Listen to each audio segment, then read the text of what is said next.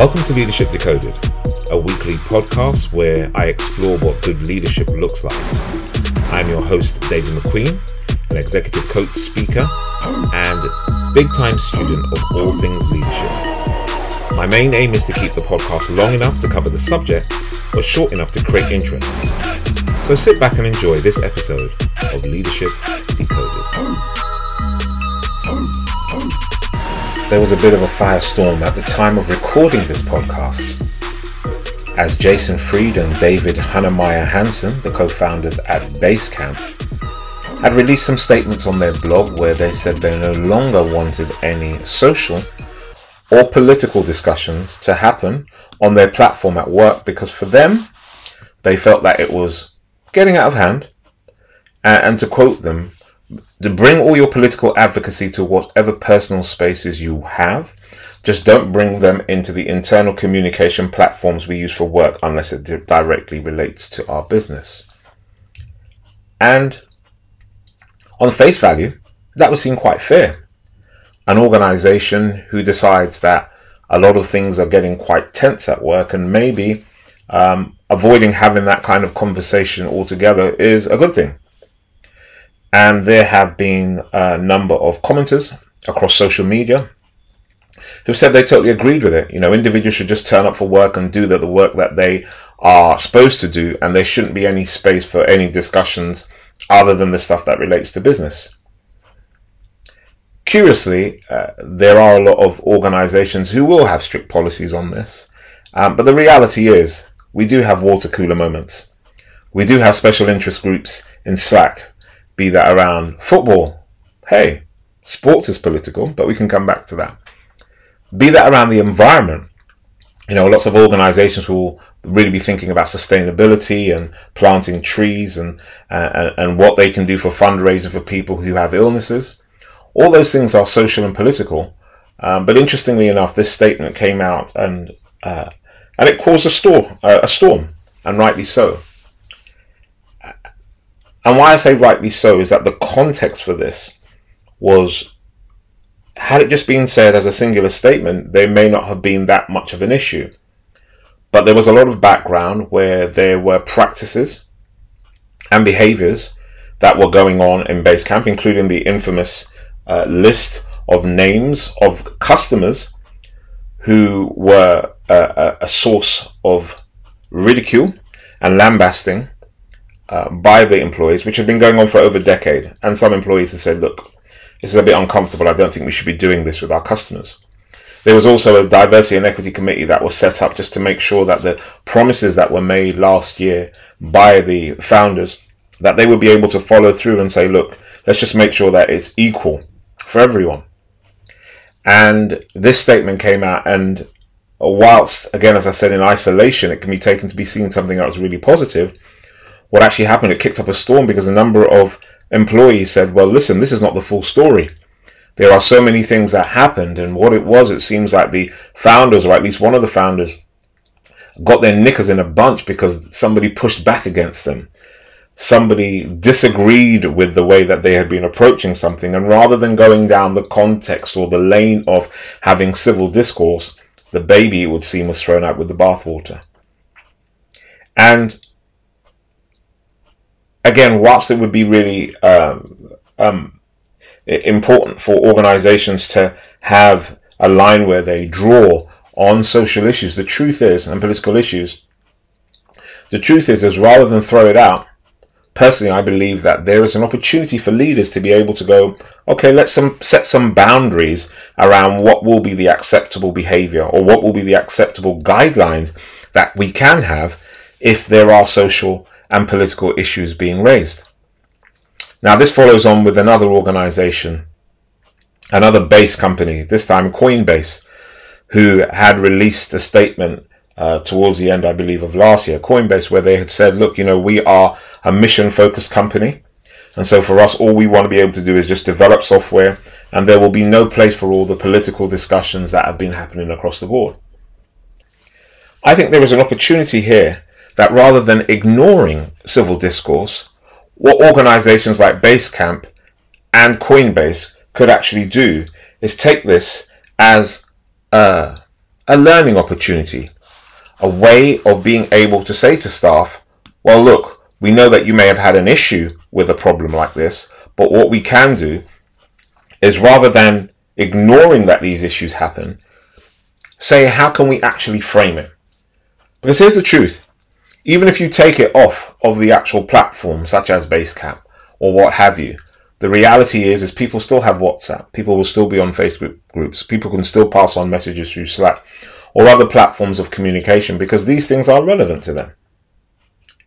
I give an example of a client of mine who, uh, when I was uh, having a conversation, and I'll give you some more examples actually as I go through. One of the clients I was having uh, working with last year, we did a bit of an exploratory session, and what we found in that in their North America office, based up in Georgia, one of the things that came to the attention of the staff is that one of their senior managers, every single day he drove into work, he was stopped by the police. Didn't matter what it was, whenever he drove from his specific area to another one, he was stopped by the police. And that stuff has started to wear him down to the point where he felt, look, he didn't want to be part of an organization where going into work, being black, and being pulled over nearly every single day, regardless, um, you know, he just didn't want that to be a situation. Uh, he just didn't want it to be something that was a point of contention. But when the opportunity came up for him to speak about it, there are lots of individuals who raise that. And how are they as a community going to come together to say, how do we manage this? How, as a big brand as they are, would they be able to talk to law enforcement and just say, look, this is what's actually happening to our employee and we need to be really consciously aware of it because that person coming into work will be tense. The person who you want to come in and have that kind of productivity, if there's no space to actually have a, a talk about that, that person will burn out. They will wear down. And when we are talking about encouraging people to bring their whole self to work, or just even bring their best self to work, whichever phrasing people use, if we are unaware or unconsciously, or, or even consciously ignoring the fact that people will have certain issues, and we just push them to the side, of course that will affect employee engagement. Of course that will affect the sense when you start to do your um, your NPS scores for employee engagement uh, net promoter scores for those, those who don't know what NPS means. But when you're doing those employee engagement surveys and audits, when you start to talk about engagement and belonging and whether or not people can feel that they have a voice then, of course they're going to say, no, they don't. And so for me, it's more about recognizing that in these situations, it's not that everybody needs to come in every single day and talk about all the things that are happening, but you know what? You can give space to individuals and you can create rules and guidelines to things that make sure that that kind of discourse and that kind of conversation is happening.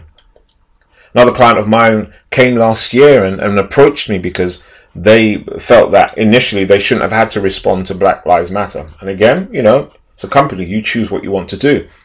But then when they did respond, because they felt they were getting a lot of heat internally, what they started to do was they started to send me emails every time somebody in the US was shot or harmed by a policeman, should we put a black square up? And I was like, no, have a conversation with your staff as to what um, appropriate positioning they want to take or they want you as an organization to be aware of because you don't even have to have externally but what do they want you to be aware of as a staff member that they're actually going through? And the big issue for me has been that there are a number of in, uh, institutions and organizations both in the public and private sector who and i'll say this with my whole chest were virtue signaling who felt that they had to go and jump on the bandwagon and make loads of promises about representing the black communities that they are based in, that they work, thinking about hiring, um, the leadership development, doing race action plans, doing race progress plans, um, doing having race strategies, all these things. And, and, and please don't get me wrong, I think they are noble, but it's very important that before we even set policies and stuff in place, that we have sensible conversations to understand how it impacts all the individuals within the organization and have some discourse around what that looks like. Whether that's around race, whether it's around gender, whether it's around the environment, any of these kind of external or internal um, things that affect your leadership in your organization. I think it's important to have a sense of civil discourse on that. Last Friday, I had an opportunity to go for a walk with one of my clients. I haven't been into central London for the best part of, of well, since the uh, lockdown in March 2020. I hadn't really gone into London and had a meeting with a client in this manner. And we went for a walk. And part of the walk uh, that we had was just discussing around the strategy that they would have around inclusion. And, you know, part of the journey that they had was that they had some insights as to how the organization was seen internally. And, and so, how could they develop a strategy that goes forward? And, and in that conversation, we picked out a number of things because we weren't just talking about how inclusive it was there, but some of the employees, and, and, and I hope my client doesn't mind me saying, I don't, don't think anybody will track them down.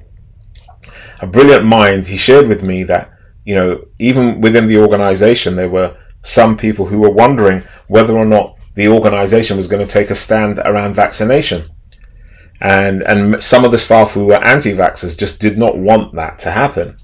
And they wanted the, the, the leadership to realize that, you know, had they taken that position on uh, vaccination, that there would be some considerable pushback.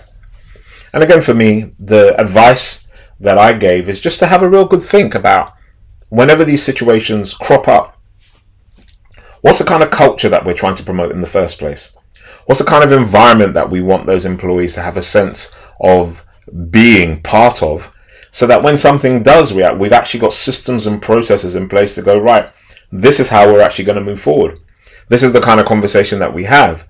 Whether, again, as I said, whether it's around the local environment, whether it's around uh, the, the, the local politic, whether it's around race and gender. And over the last few years, so many things have really affected the workplace, especially here in the UK. We've had the, the knock on effects of the Me Too movement. We've had um, the Brexit. We've had Black Lives Matter, um, uh, Stop Asian Hate. We've had a lot of stuff around uh, treatment of LGBT plus. We've got the climate. A lot of organisations now in the UK are being um, consciously aware of their uh, um, the move from CSR or corporate social responsibility to ESG, so environmental, social, and I can't even remember what the G one stands for. It'll come back to me. But ESG being this policy that a lot of organizations are trying to develop. So there's all these kind of conversations that are going around. And some people are just like, you know what, I just come into work to just do my bookkeeping or to just do some sales and to just do some marketing and go home. The reality is, is that even if somebody does have that singular look as to how they want to be able to go and do their job, the truth is, is that somebody will be affected by any one of these issues. And that being affected doesn't just drop that, that mask or that, not mask, but the, the, the people don't just put on a mask, should I say, when they come into work just to pretend that everything okay, especially if they're being deeply affected.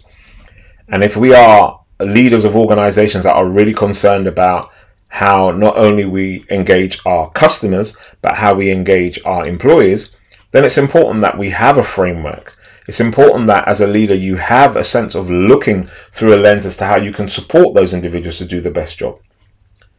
And so what I love to do at this point, having highlighted and given you the background behind the uh, a number of situations where there has been a challenge around uh, leading civil discourse or conversations at work, let me give you some tips as to how, uh, or some coaching as to how you can have civil discourses. So one of the first questions I would say to you is, is who do you have within your organization or what do you have in your organization around moderation? So if there is a discourse and you have agreement and you have policy, where can those conversations take place? Of course, two people going out for lunch and having a conversation, there's nothing you can control about that. But if something happens in an office, and, and obviously now that we're working, but the majority of us are working a lot more remotely, if it happens online, uh, and if something comes up, what do we have in terms of moderation? How are we able to educate our employees and our managers and leaders to be able to have a sense of moderation, whether that's self moderation or whether we bring another party in to be able to make sure that rather than just locking heads and, and, and being angry at each other, we make space for individuals that can moderate those. And sometimes as the conversation gets bigger, it may mean that you might look externally, and I know I end up doing a lot of work in these spaces. I've just recently been asked by a large bank to come in and have a conversation around how they can move forward some of the promises that were made around equity for underrepresented groups from different racial backgrounds.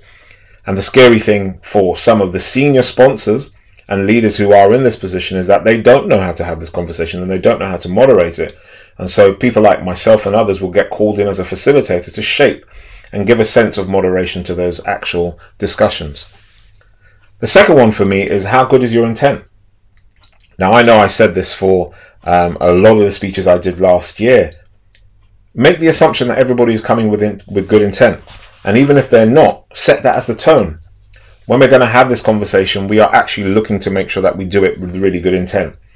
So rather than assuming that people are coming from a background where they are being uh, assumed around any kind of ism or prejudice, we assume that people are coming with really good intent and making sure that, you know, uh, uh, that being the baseline, no one can make an assumption around where someone's coming from. And even if they do, we can challenge them to say, look, we started this with good intent. It's important that if somebody's going to take on board your point of view, you've got to be able to accept, regardless of the history of the other person, that in this moment that they are coming with good intent. Third one for me is about setting boundaries and expectations. Now, you know, there are uh, individuals I know, if you started to talk about political parties and what have you, they get really warm they started to talk about certain issues around the environment, they get really wound up. If you start to talk about um, you know, just just things that that it's like that affect them as individuals, which somehow or the other will, and sometimes will affect the business, but it will affect them as an individual. Set those boundaries and expectations around that conversation.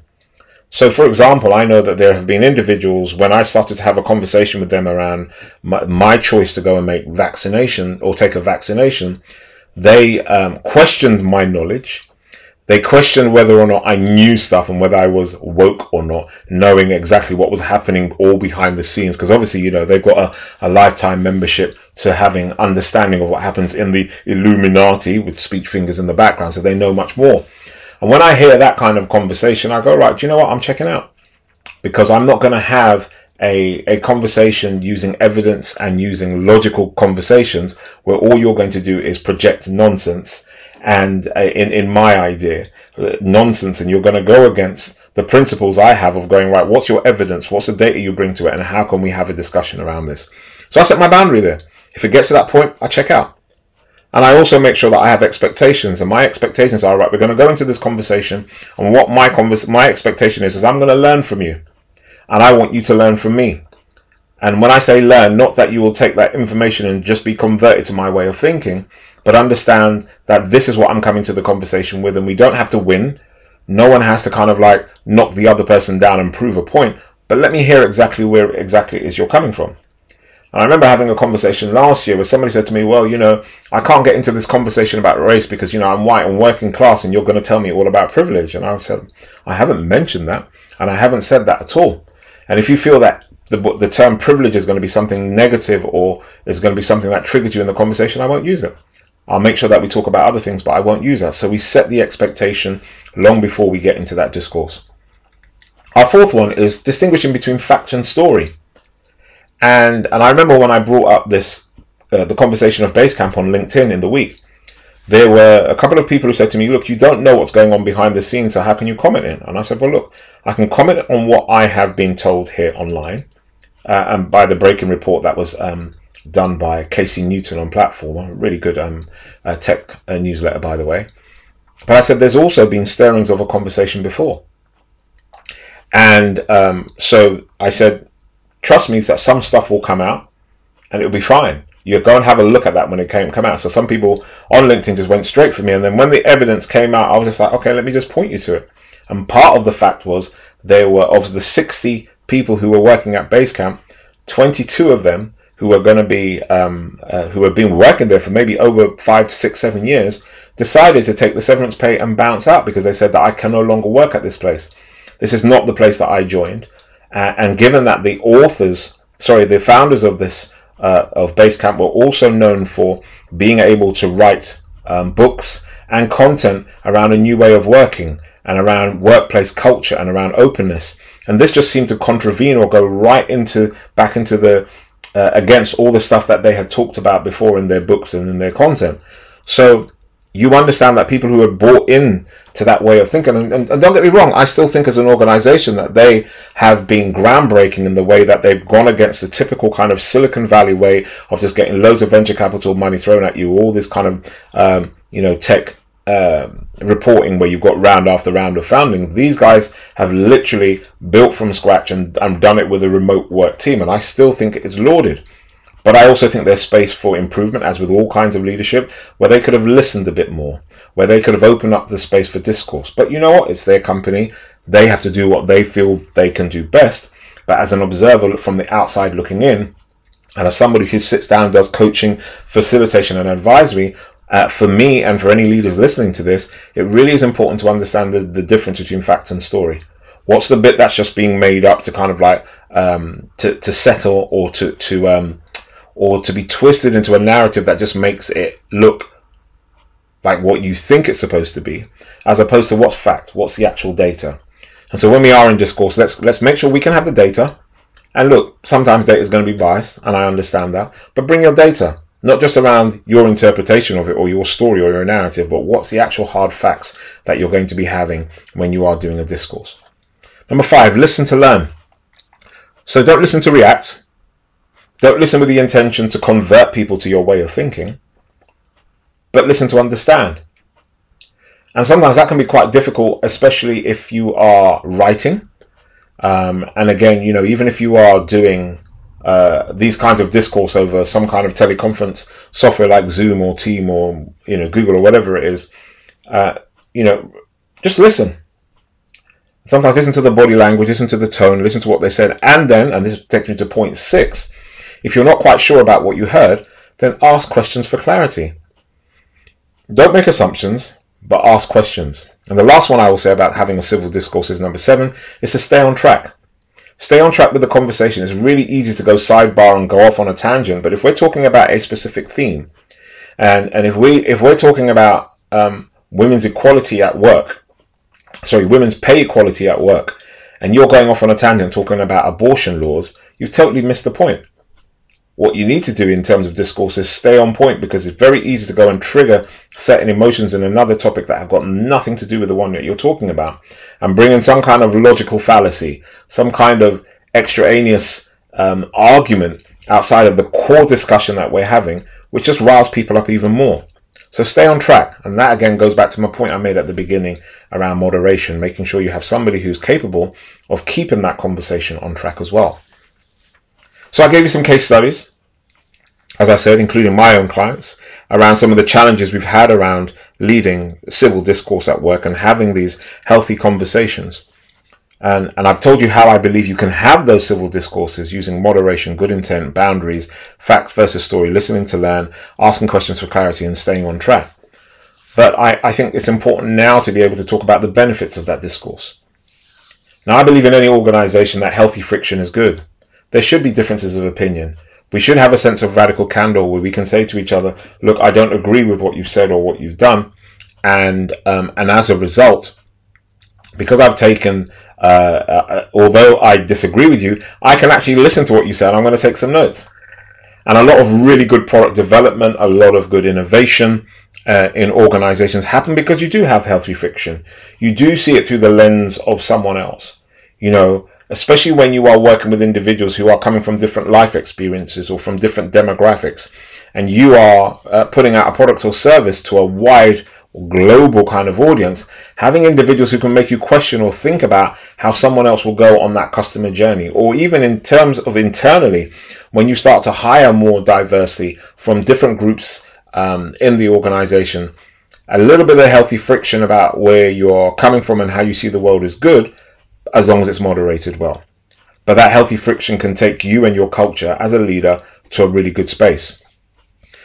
Another benefit of discourse is it just helps you to check your worldview. And, and very often we can go into spaces and we can be quite stuck and rigid in our worldview and forget that other people um, navigate the world very differently.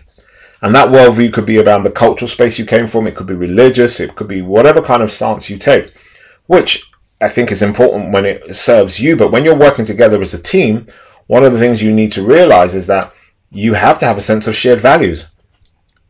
And in my last podcast, I spoke about doing the right thing. Sometimes you can be right, and or you can believe that you're real right. But what in that moment when you're working for the organization is doing the right thing and having your worldview checked. And so that alignment with values as well is important because it gives you an opportunity for you to understand, okay, where do people sit on these discussions? Where do they sit on um, on the kinds of discourse that we're having? And how does that align not only with the corporate values but with my own personal values? And what are the things that make me think about well why do i hold on to these beliefs and these behaviors? Why is that so important to me? And again for me the last one here is around just around problem solving and innovation there are so many times when we can have some real good pieces of discourse and somebody just makes you think ah i never really thought about it that way or you're sitting in a space and you get this information and it makes you process and it makes you think about how you're going to build something slightly differently um, uh, and approach it in a certain angle because you've had or been part of a really healthy discourse with someone else. So I hope in some ways that this uh, episode has really uh, sparked off something in your mind around how you can have those challenging and difficult conversations. And make sure that we go into those spaces knowing what the rules of engagement are making sure that we don't shut down or cancel people whose voices or opinions differ from ours, but being able to be in a space where we can either go, right, okay, um, because I've set the boundaries and the expectations, if that has been overstepped and we're not getting anywhere, then we can pull back. But also recognizing as well, and you know, it might sound really weird me a- a- agreeing with uh, one of the comments that the um, the the founders from Basecamp that I started this conversation with said. Um, but you know what? It, it sometimes it is important to be able to take a step back and really think, you know, whilst I'm having this discussion and whilst I'm here sitting uh, in, in here, how does this directly relate to my business? Or the business I'm working with. But at the same time, how does it directly relate to me as a person? Is it stopping me from being productive? Is it stopping me from engaging? Is it stopping me from having a sense of belonging? So who do I go to or what spaces do we go to to make sure that we do have that sense and having a real sense of balance? So for me, I think these situations are great opportunities for leaders to really kick back and think about how can I lead civil discourse so we actually benefit not only as an organization, not only as teams, but as individuals to be able to communicate better. Thank you for listening. Welcome any questions and look forward to seeing you in the next episode. Thank you for listening to this week's episode of Leadership Decoded. Until next week, stay safe. Take care.